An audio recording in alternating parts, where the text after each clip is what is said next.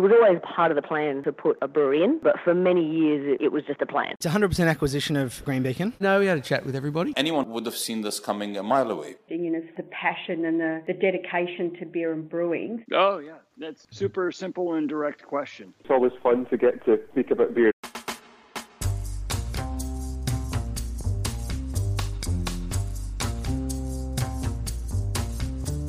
Hi, I'm Brews News editor Matt Kirkegaard, and that's just what we're here to do talk about beer.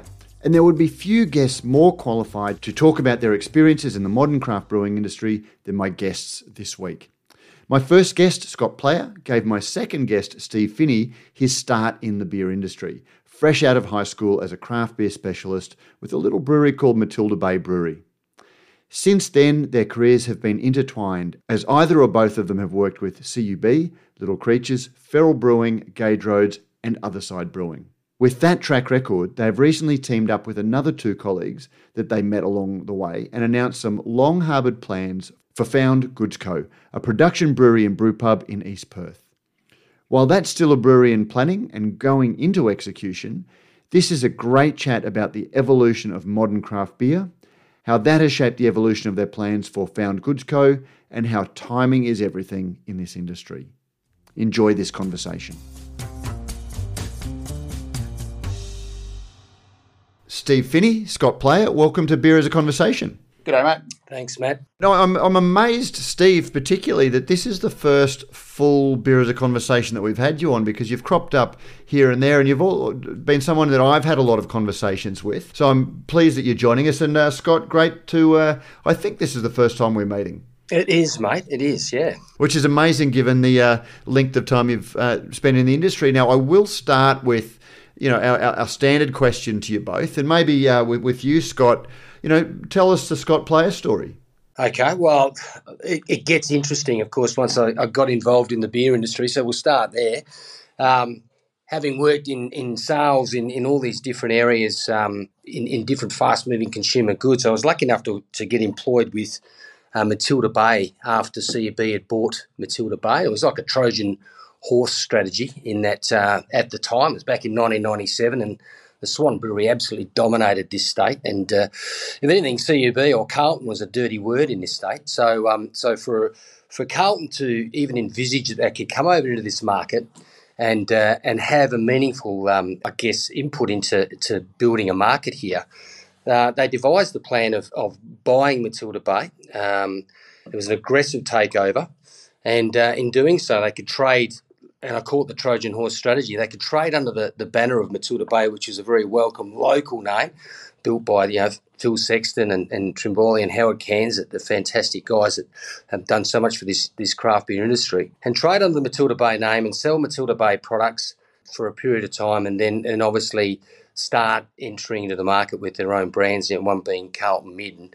I was lucky enough to be part of uh, what was their endeavour strategy, and that was about employing a whole heap of salespeople and uh, and and pushing these products out into the market, and and um, fell in love with the industry, uh, fell in love with I guess what we'd inherited from the Matilda Bay. Uh, branding and, and a beautiful site, the old Ford factory there overlooking the ocean. It was just one of the most amazing sort of places to work. And um, and it wasn't long into that that it was about 2003. I'd sort of gone up the ranks, I'd managed teams and and and uh, and, and gotten into the sales managers roles.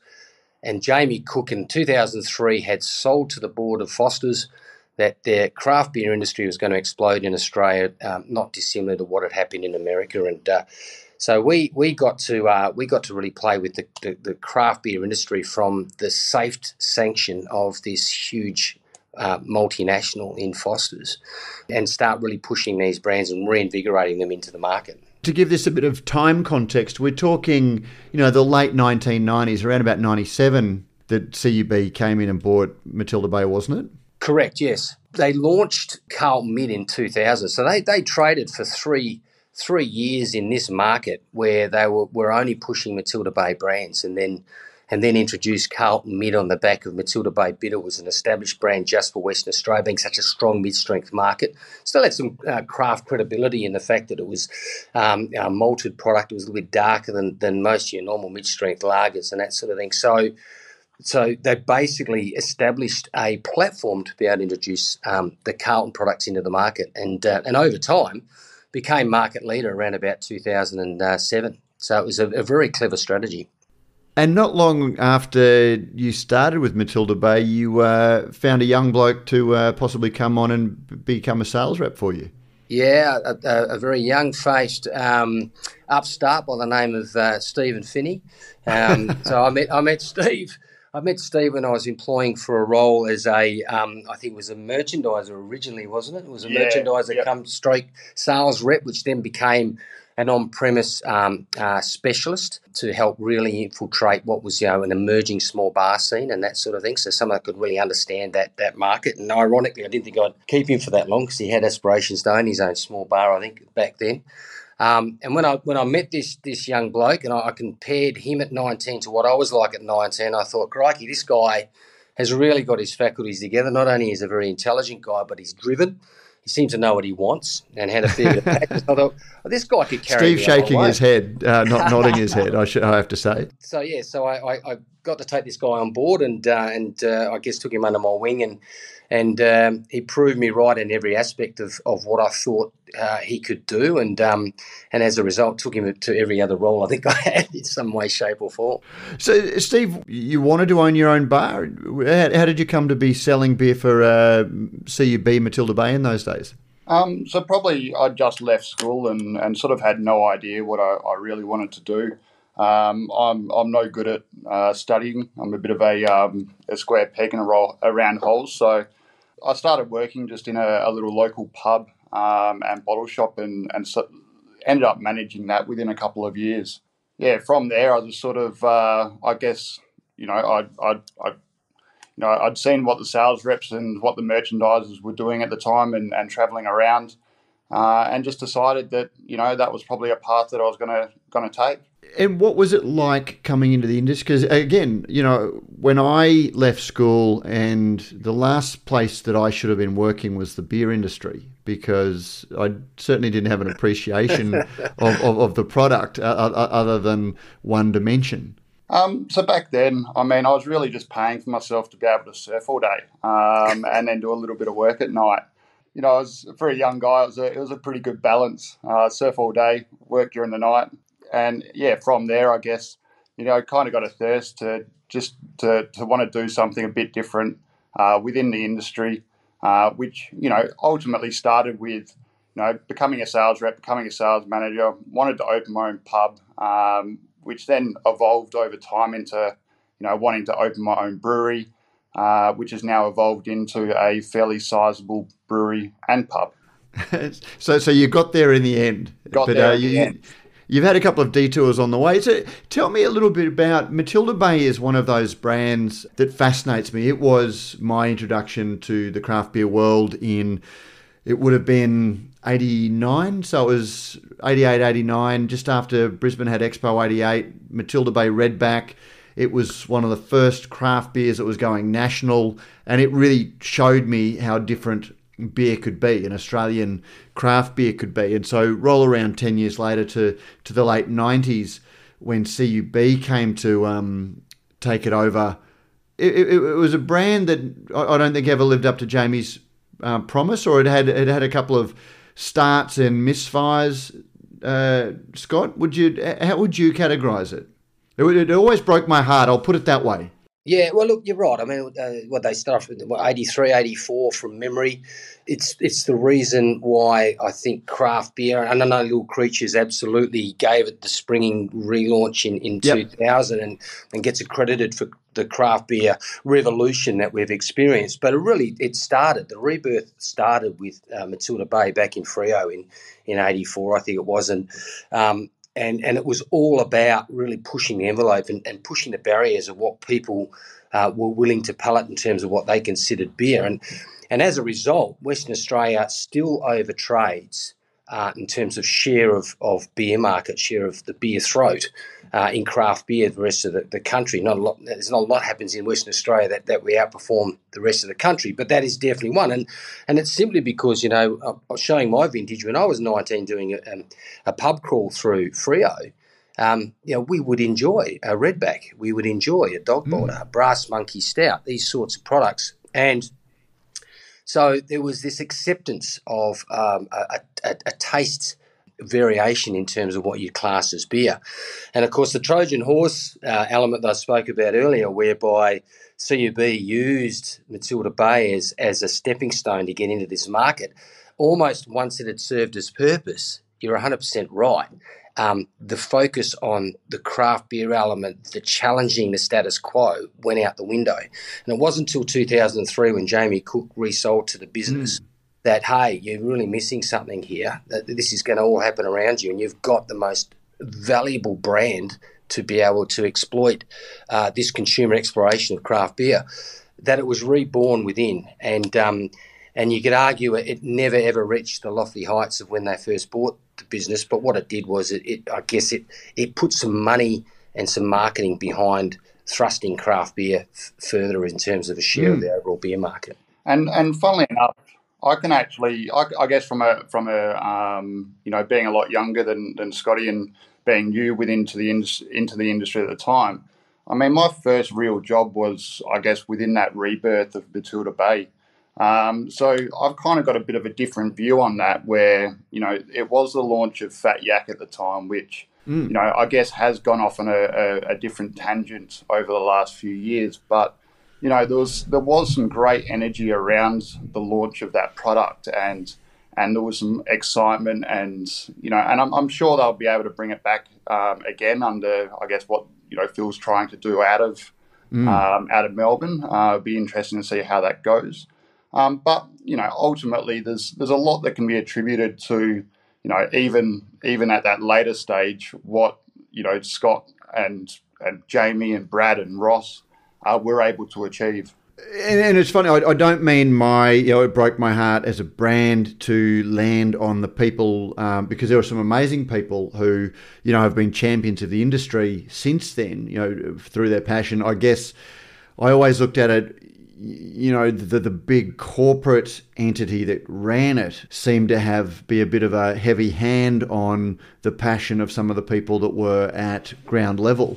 Again, and challenge me on, on, on, on that because there, there were guys like you involved in the business but there just seemed to be something institutionally with CUB that they were never able to really let it take off. I think there was a lot that was also ahead of its time. Um, Absolutely. You know, even even in the early 2000s. So if you to look back and look at you know some of the limited releases that were coming out of Matilda Bay at the time and out of the garage. You know, you're looking at sort of like your Barking Ducks, which was a you know Australian Spice saison, which is still you know for me one of my favourite beers of all time. Uh, mm. You had Greyston, which was actually a, um, named after Scotty's son. You know, and, and, that was a you know a bit of a blend between a, a dog bolter and a, a, a dunkel. Uh, you had Crema, which was a you know a coffee infused uh, pale ale.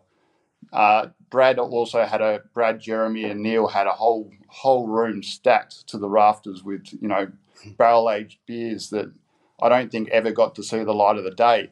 Uh, but at, you know, at the end of the day, there was a, a, lot of forward thinking there, and you know, a lot of what we are just seeing in sort of the market now, especially in the experimental side and more farmhouse and sour styles, uh, that was being done by these guys, you know, in the early two thousands.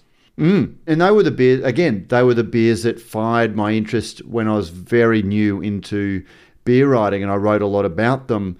And was it just timing, or you know, I, I, I don't know that as an outsider, I always saw CUB as being a business that was great with big brands, but felt that Lion sometimes was better at incubating some of those brands. And you know, Fat Yak was a great example. Once it it was the right beer with the right brand at the right time, that they got those you know the lightning in the bottle scenario where they got everything right at the right time and it took off. And then they knew how to do it, but they didn't know how to cultivate some of the smaller brands. And sometimes I felt they killed their children a little bit too early. Um, yeah. If they'd held on a little bit longer, probably can't comment on any more of that, Matty. There's no PTSD about some of the decisions that you had to swallow.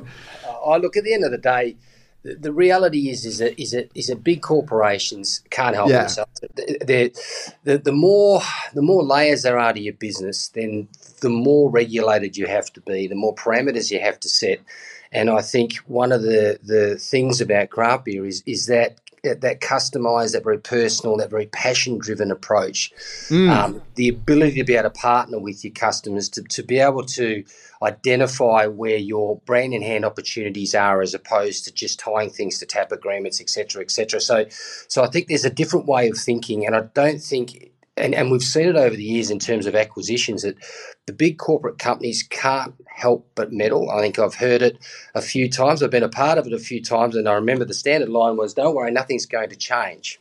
and it doesn't for about three months, and then uh, and then of course. And then, of course, um, you know, the big business needs to be able to to, to, to um, rein everyone in and keep everything under control. And then it loses that that edginess that craft beer and the small craft beer breweries have in terms of their ability to be able to go to market and, and stay very uh, very customised to what their customers and their consumers' needs are. in career advancement in big companies, people don't stay in jobs for, for particularly long, and no new marketing manager or brand manager is paid to come in and do what his predecessor did. So there's always the need to to tinker, um, w- w- which is sometimes the problem. I don't. I don't think it matter. It matters what scale that's on, Matty. I think uh, ultimately, whenever uh, someone new comes in, there's always something to tinker with. well, okay, let, let, us move on from that because Steve, you did move on, and uh, you you did a stint at Little Creatures before you went to another little um, WA brewery called Feral. Do you want to talk us about your career progress from CUB through Lion and uh, on onto Feral? Yeah, so um, I guess I guess um, I guess working for Matilda Bay um, at the time, I'd, I'd sort of really gathered this thirst for uh, the craft beer industry, and, and really it opened my eyes to what you know what beer could be, um, and you know the different ways at the time you could go about selling it. Um, so pretty much, um, you know, as we move along, Scotty Scotty took a role um, as the national sales manager for Little Creatures. What year was that, Scotty? Uh, 2010. 2010. So, uh, pretty soon after, I think it was within three months, I was walking around the CUB office with a massive target on my head. I think everybody was just waiting for the day for me to resign and, and move across with Scotty. Um, unfortunately, things aren't always that easy. Uh, so yeah, ended up across at Little Creatures for a couple of years, and you know, I I really I, I really found I think myself at Little Creatures. Um, Little Creatures just has this, uh, you know, this fantastic culture of letting people be who they are, whilst also, you know, providing sort of a nurturing environment for you to, you know, really excel and and you know challenge like how you go about doing things. Um, and for me, that was, um, you know, that was a really, really, really good time. Uh, with the sale of Little Creatures to Lion, I knew one thing for sure, and that was that I didn't want to stick around, you know, to go back under, uh, you know, one of the major brewers. So I think I was the very, very first sales rep to jump ship at that stage, and you know, I'd, I'd always uh, had a very close relationship with both Brendan and Will out at Feral.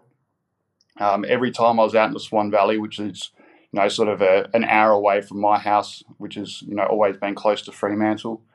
Um, always go out and catch up with a beer and, and see what wild, wacky, crazy new double IPA or red IPA or Fanta Pants or sour was, was on tap. Um, and just through that conversation, uh, obviously knew that Brendan was, was opening up the, the new Bassendean brew house. Um, and pretty much had absolute no idea on how to actually sell whatever beer that he was producing.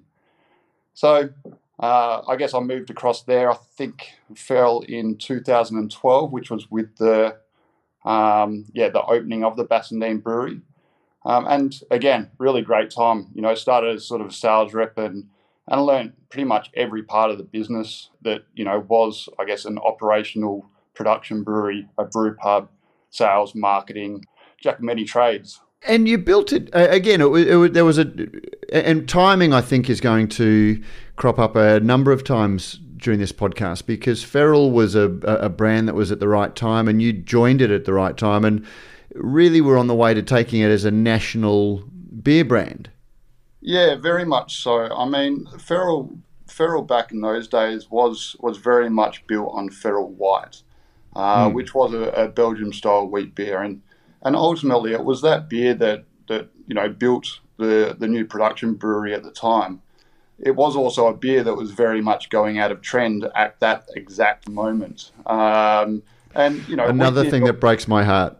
and and wheat beer's always had a um, you know a good sense of place in WA. You know, looking back at that red back, looking back at you know feral white, um, they were two wheat beers that really did pave the way within that you know that style, and you know very well accepted here. But you know, I think it's you know, a, a wheat beer drink is a little bit like a Guinness or a Kilkenny drinker. That you know the uh, the pub sells two kegs a week of Guinness every week. Uh, that's all they do. There's never any new drinkers that come into the category. It's just it is what it is. Um, so really, it was then about um, you know identifying Hop Hog as a as a product as what it was. It obviously um, it won a lot of awards. Uh, you know, up into the lead up to the opening of the new brewery. But again, it was a little bit, uh, probably at the time, still a bit aggressive. It's still, you know, it was a much bigger um, pale ale or IPA than. You know, I was going to ask where where where do you come down on the line? What is it, or does it does does it have a foot in both camps? uh, well, it's a funny one. So I guess you know I was I was in charge of, of you know the the branding and the rebranding, and there's actually a pretty funny story around this, and and you know I guess when when Hop Hog was first launched into the market, it, it really was a you know far more aggressively dry hopped um, American pale than you know the little creatures that that Yep. WA had had you know grown to know.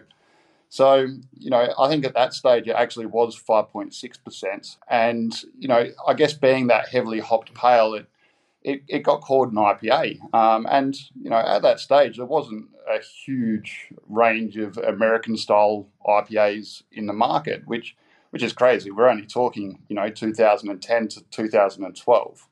So basically, it was, it was called an IPA, um, and I guess as the as the category sort of exploded and, and more and more beers became available at higher ABVs and bigger hopping rates, the beer itself in Hop Hog didn't change, but I sort of felt that the stylistic name of it being called an IPA had sort of fallen out a little bit. So um, we devised a little bit of a plan in house, and and that was that you know within the rebrand, which you know, the Feral rebrand was it was really about using what you had in the pencil case. Um, you know, it was a blue pen, black pen, red pen, blue stick, pair of scissors. Um, okay.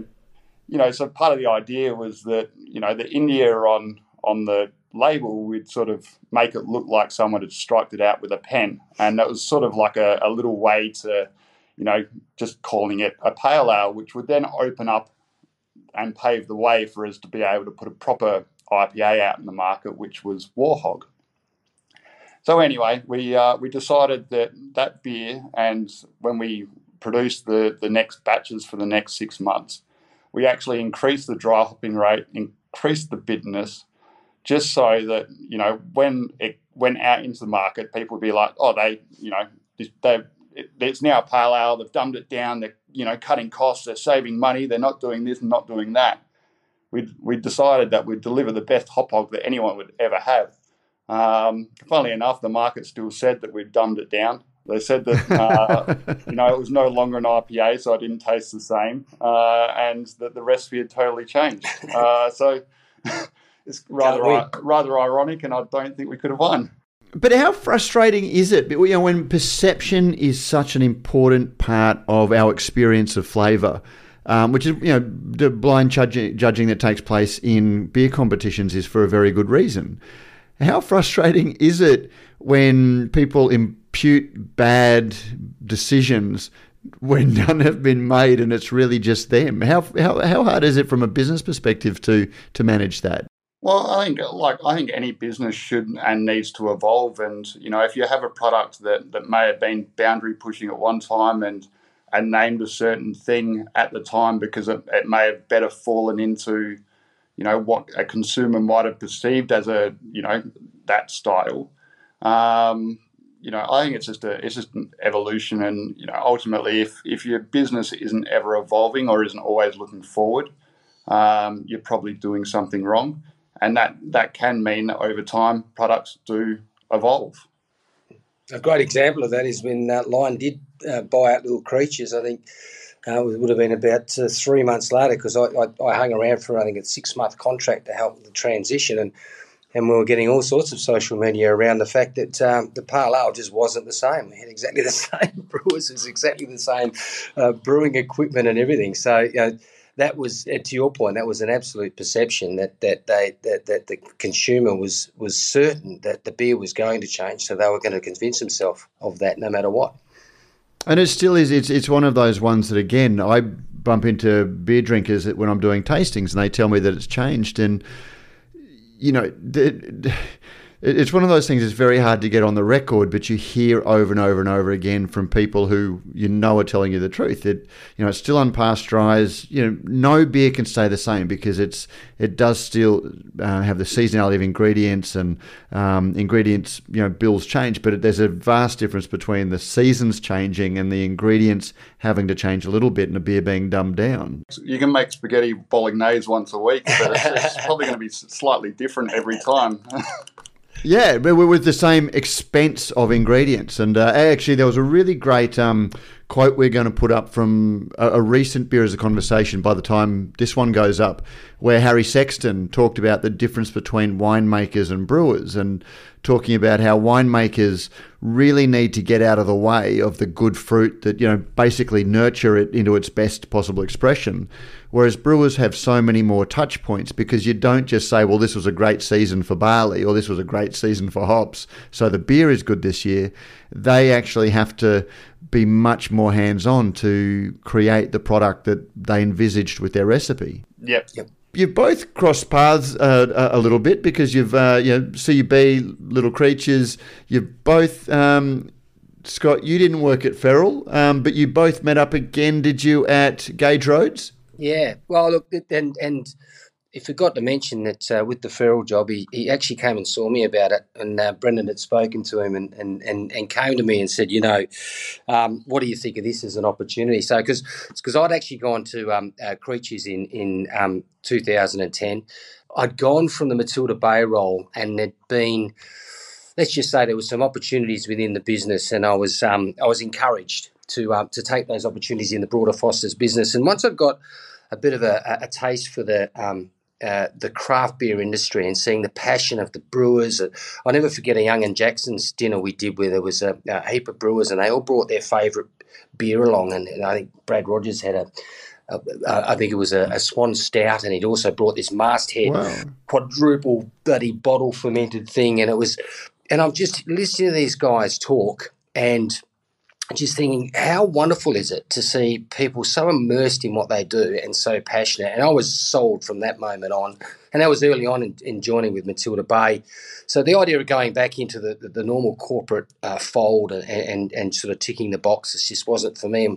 I got an opportunity to um, to interview for um, uh, Little Creatures and, and met Ross Sedano. And, uh, and the interview went along the lines of, A, I had a suit on, and, and he said I should take the tie off straight away. And then we, we, we, spent the next hour and a half strategizing about where Creatures should go.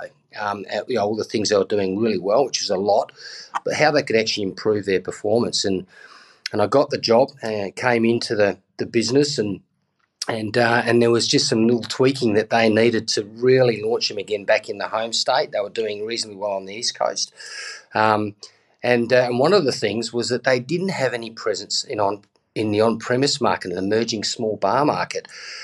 So I saw a fantastic opportunity to bring a, a really good person into the business, and that was Steve. I thought he's just made for this. Like he's he lives in these small bars. He absolutely lives and breathes it. He's got some really good relationships there, and he knows how to not hard sell these guys. It's the last thing they need. They just need someone that's going to understand their business and help them grow it.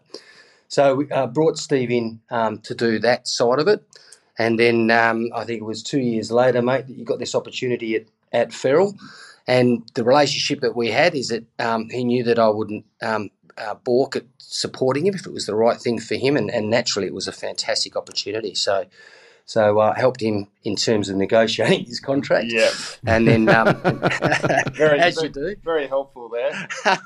Cost him in the long run. Yeah, well, yeah. I had to pay him the same when I got him back. so yeah, it bit me badly, but.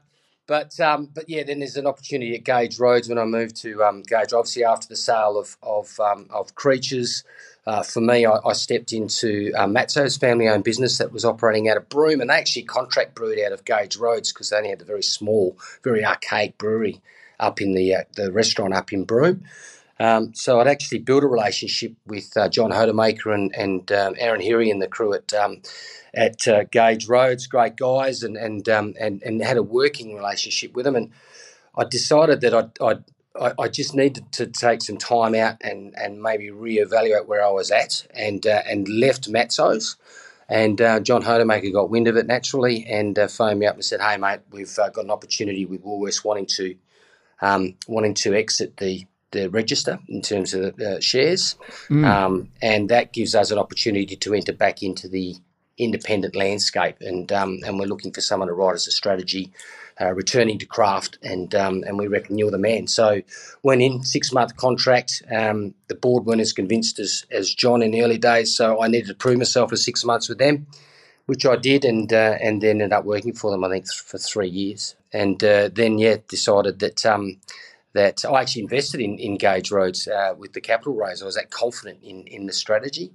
Um, and there was a point there where I, I just had too much on my plate. I needed someone to just manage uh, WA, SA, and NT. And, and, guess what? I knew someone. I knew a guy that I knew would probably cost me, but I knew he's worth it.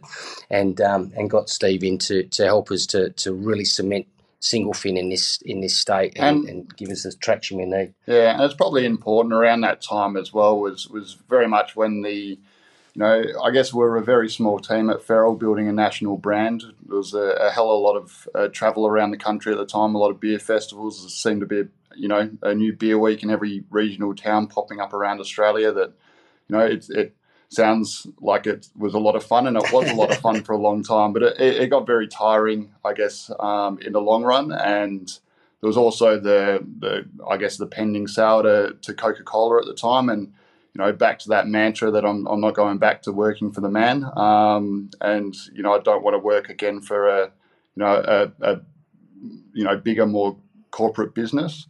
Um, is basically when I you know Scott back got back in contact with me to sort of see whether I was interested in taking a, a role at Gage for a little while. You got to have that radar, Matt, when you know that maybe there's an opportunity to get a really good person, and you just feel as though they might be tinkering, and there's not. so. I mean, as as I look at the clock, I'm realizing that we could probably dig very deeply into a lot about the returning to craft strategy and some the, and the rest of your career, but having established your backgrounds um, in in the industry and having watched um, Scott, as you said, you know Matilda Bay doesn't sometimes get the credit that Little Creatures does for the rise of the modern craft beer movement. So 2000 is you know when I really look at the modern craft beer movement taking on, and you've both been very deeply embedded in that, and you've seen a a, a huge change as the market has grown and matured and the product arc has occurred. You've decided to open your own brewery now in an industry that is much more mature, much more crowded. Um, tell us a little bit about what your plans are for Found now. Found Goods Co. Um, tell us a little bit about Found and what your plans are. Yeah, so um, so found um, as a business idea started working on back in 2015, uh, which was actually back when I was at Feral, um, and and Brendan at the time was fully aware that I was, I was you know spending a little bit of time plugging away on the business plan in the back you know in the back of the office, uh, and and from there you know I sort of dedicated almost an hour every day of the week uh, for nearly seven years um, in building this sort of business model and a business plan, um, and and really just looking for the right time to sort of execute it. And I guess along the way, so same as same as Scotty, sort of you know has, has brought me along um, for a lot of his career and a lot of you know all of my career. Um, you know, also built different relationships out, you know, through the different places that we've worked. So, sort of, um, you know, Will and I, uh, Will Feral Brewing, um, you know, we'd been speaking for a long time about potentially doing a little brewery or you know, having some sort of little project underway. We didn't really know what that would look like or, you know, whether it would ever come to fruition.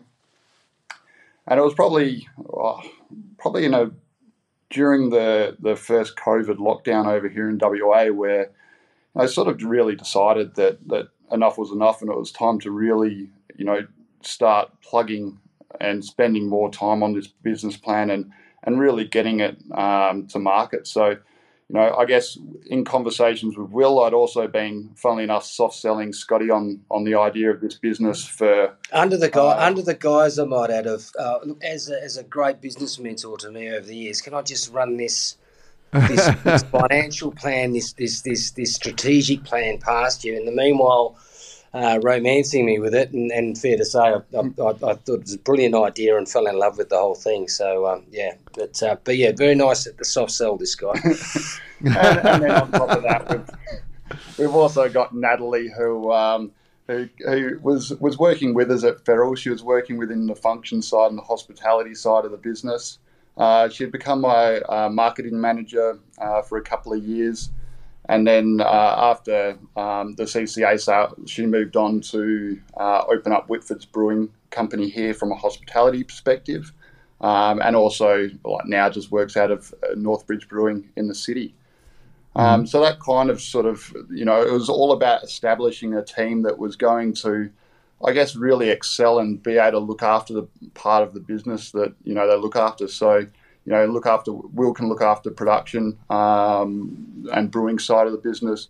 Got Natalie who heads up the hospitality, Scotty who looks up after sales and, and consumer marketing, and then myself with brand and and also the operational side of things and joining the dots. I think the Crafty Pint described it as a super group. Oh, well, that was very flattering, by the way. That was uh, extremely flattering, and. Um, appreciate it, but look, we're, we're happy with the, the I guess how we can bounce off each other. And I mean, I guess if you look at the success of Matilda Bay and, and also Creatures, and you look at the guys behind that, you know, you had your, your, your super brewer, you had your finance guys, also a hospitality guy, and mm. you've hmm. got a marketing guru um, that, you know, I think you've even lent on Howard a bit in, in recent time, well, not recent, but the last few years in terms of running ideas and that past him.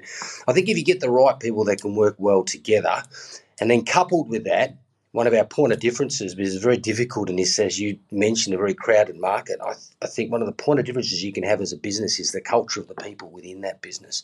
Um, you know, one of the things Steve mentioned about the entrepreneurial nature of little creatures, everyone that worked for that business uh, felt that their, their entrepreneur within them was stirred up by the culture of that business. It allowed you to think a little bit differently and challenge the status quo and and uh, and we are all of the same thought process that we want to be really inclusive with all the people we bring into this business that works with this business. We want them to feel very much a part of it and invested.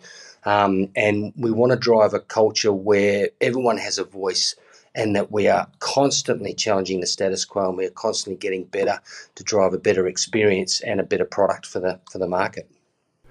So tell us a little bit about the brewery itself or the, the, the, business itself. What part of the market are you going for? Are you going pointy end? Are you going mainstream? You know, what what is the standout feature, the universal, the, what is it, the unique selling proposition for found in a very crowded market? Yeah, so for those that um, you know, obviously it's a, a fairly new project, but we've we've managed to pick up a site um, in East Perth and the site itself is, you know, it's sort of a, a once in a lifetime opportunity location. Uh, we're, we're right in the middle of the city and we're, we're housed within a, a, an old school, the old girls' school, which was built in the late 1920s. So it's this, this massive institutional limestone building on top of the, you know, on top of the hill in Perth City. It's very close to sort of the WACA and Optus Stadium. Um, we've got some fantastic site owners, um, you know, that have really helped us along the way. Uh, and I guess part of that we we are, you know, going to build a production like craft brewery on site. So, you know, we're we're not looking at just being a, a little a little brew pub as such. So we do have those, you know, those commercial ambitions, and we do have the the space and the layout to be able to do that you know, we, we do want to be a proudly West Australian business. So, you know, we will be focusing in our own backyard, number one. Um, but also part of that site is close to a thousand person tavern license as well. And Mhm. being, Wow, I guess, okay. close to the stadium and you know also that part of the city, you know, ultimately w- we want to be the best regional brewery in the middle of town. And to be that, we need to be able to provide a number of things. So that includes sort of a, a nice area for, you know, the your kids can play and feel safe. Um, a whole heap of different hospitality offerings within that space. But what that also means is that we will have a fairly wide range of beers available. And what that looks like yet, we don't exactly know. We've we've got some ideas. Um, you know, at the end of the day, Will's Will's you know got a whole bunch of recipes in the back of his mind that he'd like to um, you know like to do for himself.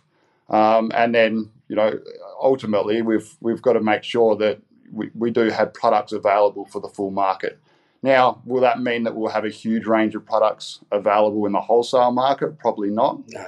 We are going to dr- drive a very uh, focused approach to that sales, um, and and make sure that we really drive the message that you know that you know who, who we are and what we are and what we want to be through you know a, a limited wholesale range. So probably to, sorry to answer your question around the, the, the pointy, whether you're pointy or with your mainstream, the, the, the venue itself is going to need to cater for everybody. So you can take your dad on Father's Day, who normally enjoys uh, you know his Carlton Draught or something, and but you love your your double hazy IPA. Well, that's fine. You know, we're going to have the range for everybody in terms of retail land. In terms of walking into a liquor store and looking where what Found has to offer, then I guess the, the layman's term is it'll be the pointy end. Uh, it'll be Yep. something which is really craft. Our seasonal uh, range will be something that really pushes the envelope, a little bit avant garde about where the craft beer market's going. And yeah, we've got a brewer that we know um, has all the ability in the world to really put some stuff out there that is uh, is going to really turn some heads and, and, and make it pretty exciting. Have you stepped back, Steve? It sounds like this has been going for a while. Have you stepped back and looked and revised your plans for what this is based on this venue and based on the changing markets? You know, it, it, it- have you been fluid? Yeah, I think you know things have evolved a lot over you know over the last seven years. But you know, to be honest, you know we've always always worked at sort of the forefront of you know the the craft brewing industry and and the products that you know we've done well with have always been at the forefront, if not in front of the the rest of the industry. So yes, things have evolved, and and again they'll probably evolve by the time we open up. So you know, again, we we don't know exactly what our range might look like or what you know what styles we may have because ultimately, you know, if you were to ask most breweries, they'd probably say they're going to do a really good hazy IPA right now, but you know, who knows, you know, how, how long and and you know trends do change and and taste change. So we'll see. Here's we'll see hoping. where we end up. And we got to keep some sort of, you know, some secrets. Uh, fair enough. We are very lucky in WA. Um, you know, ultimately, we're in this, you know, talking about craft beer market. You know, we do have these products where, you know, if you go back to Matilda Bay, they were, you know, it was, it was 1984 when Matilda Bay was released. Little Creatures was released in 2000. You got a whole bunch of other breweries which came along the way. And now you've got Gage Roads, which, you know, ultimately is, you know, going into the mouths of 60,000 sports fans a week. Um, Mm. and, and what that is doing to the WA market as a whole is just absolutely fantastic for craft beer as a whole in WA because, you know, ultimately when single fin becomes, a, you know, a mainstream go-to product for, you know, a, a mainstream consumer, ultimately that's opening up the marketplace much more for all the other craft producers out there. We've talked about, you know, we, we've used the phrase craft beer these days that I think, you know, if you do go back to when you both started your careers, craft meant something. Um, and, and, you know, if you brought out an adjunct lager or a rice lager or something like that 15 years ago, you just would have been, uh, you know, laughed at. But the, the industry and has, has changed drastically. Is there still a role for the term craft beer, do you think? Um, I think that there is still a role there. Um, I mean, we like to sort of talk about ourselves as being a regional brewer rather than a craft brewer. Um, you know, even though I've probably said craft in the last, you know, 15 sentences 15 times. Um, but ultimately, you know, good beer is good beer, and you know whether it's it's mainstream or what you perceive as craft. I mean, there's a there's a time and place for all of those products out there, and you know, if, if you if you're sitting watching the footy with a group of boys, you know, or girls having a having a lager, there's there's absolutely nothing wrong with that. It's, it's about time and place. Um, you're probably not going to go to a you know go watch the footy and have 15, 10 percent double IPAs. Mm. I think the word craft is still relevant in a way. Uh, do we usually talk about ourselves as craft brewers? We, we, we usually in house, we like to talk to ourselves about regional brewers.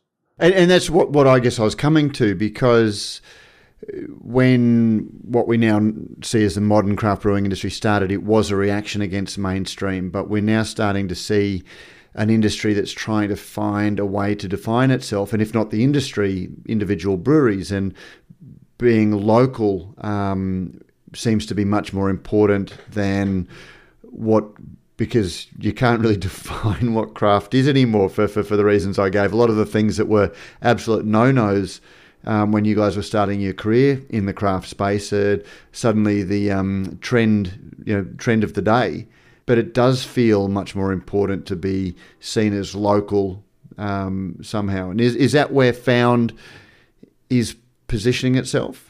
Yeah, absolutely. One of the frustrations, Matt, you know, in, in working for um, you know, the businesses I have over the years is, is this automatic uh, thought process that you, you, if you go to eastern states, you go to the populous cities like Sydney and that, then then instantly you're going to be successful we look at the West Australian market and and the, the, the, the, beer consumption in this market and the propensity for people to be open to um, more flavour profiles than potentially other states.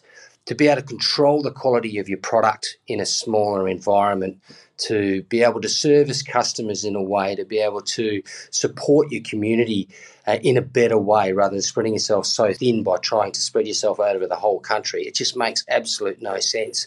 So for us, it's very important to be like micro community. So when we, we open up in East Perth, we want to be very immersed in, in, in the, the community that's that's directly around us, and then obviously grow our business broader within the West Australian market and do beer styles and and and things that are going to fit the lifestyle of, of West Australians, things that, that will resonate with West Australians. And suddenly, then your strategy becomes a little bit more succinct and you start uh, meaning something a little bit clearer to your consumers, um, and you can actually add more value to your customers. So, so for us, that's a clear direction.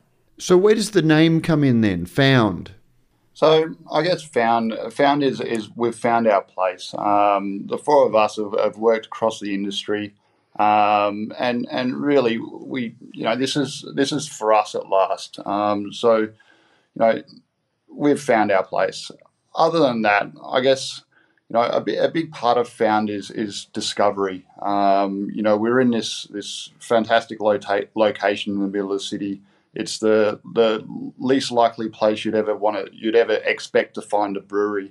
Um, and you know with that with dis- with finding something or with that discovery, you know, it becomes a bit of sense of ownership and you know you can you can find a, a track down to the beach with a perfect uh, beach break at the end or you can go out in a boat and find a, a, fishing ledge that you know you think no one else knows about or you know you can find your local ca- a local cafe hidden in the back streets that you know you don't you might not know it's there um, you know and and through that discovery you've then you've got a sense of ownership over that place as a consumer, and, and that's that's really important for us. So, the big question: When will we be able to try Found beers?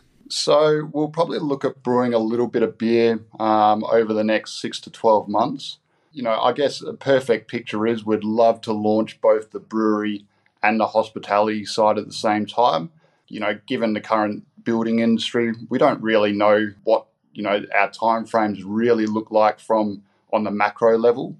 Um, so rather than sit on our hands, we'll we'll probably get a little bit of beer out there, um, make sure that Will's on the on the tools um, and, and, and staying sharp, um, and you know hopefully hopefully within the next yeah six six nine months should see a little bit of beer filtering around WA.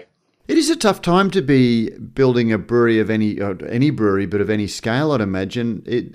You know, has have your plans been delayed by COVID and now the supply issues? Been lucky so far. I mean, the DA approvals uh, all through, um, and uh, and you know plans have gone to uh, spec at the moment, but as as Steve said, the building industry is a little bit of an unknown at the moment. So, so we're staying open minded in terms of timeframes. Um, so yes, uh, hopefully, perfect world things go go to plan, and um, yeah, be the end of next year. But uh, as we know, the building industry is a little bit, a little bit sketchy at the moment, and there's delays even to people building their houses. So we're, yeah, we're staying open minded to that that time frame. And part of the plan, so part of the plans on site is is we are building a whole new building out the front of a heritage building. Um, mm-hmm. So there's a there's obviously been a lot of hurdles to jump over to to get those plans through heritage, state government, and local council. Um, and you know that's that's a I think it's it's about a 900 square meter production space. Uh, there's also a new kitchen within that build, and then currently what is a new car, an old car park out the front of the girls' school is going to get converted into a an 800 square meter native parklands, which will all be within our red line sort of area. And then we've got a main bar going inside the old building. So the project itself is, is you know, it has grown and it's morphed and it's uh, been, you know, it's almost become far bigger than what we ever initially expected it to do within our first build. Um, and, you know, ultimately, good things take time, but, you know, we're going to keep ourselves busy and keep plugging away. Uh, the, the, original plan was a character warehouse for the producer's uh, license in terms of having a very small hospitality area, which is almost basically a tap room, right? And um, and just through discussions, through people we knew, through a through an investor that was interested, we got connected with this actual project and just couldn't believe what a what a fantastic opportunity uh, this could be, and and to to to have the opportunity to be in such an iconic building and uh, and get the support of uh, such a fantastic developer has just been amazing. It's almost just fast tracked us, you know, years ahead of where we thought we were going to be. So um, yeah, it's it's it's really exciting. Uh, but it's now just all just a bigger scale. Everything's the bigger scale, and, and I guess we just have to um, have to just keep uh, pushing forward with it. Well, looking at the time, we might have to leave it there and keep a close eye on how things are going. But uh, look, Steve Finney, Scott Player, thank you very much for joining us for this conversation about your careers in beer and about the beers that you uh, plan to be making in the future. And we look forward to watching as Found comes to find its feet. Thanks, mate. Appreciate Thanks, the interest. Thank you. And that was Scott Player and Steve Finney. If you're a listener, don't forget you can join the conversation on the best discussion group on the internet, the Radio Brews News Facebook group. To join our Facebook group, just search for Radio Brews News and use the password Soapbox. If you like what we do here at Radio Brews News, you can help us out by sponsoring the show. Maybe give us a couple of dollars each month just to show your appreciation, or you can review us on Apple Podcasts or your favourite podcasting service. That really does help us to come to the attention of other people who might enjoy us as much as you do. You can also email us at producer at brewsnews.com.au to share your thoughts and potential guests for upcoming shows.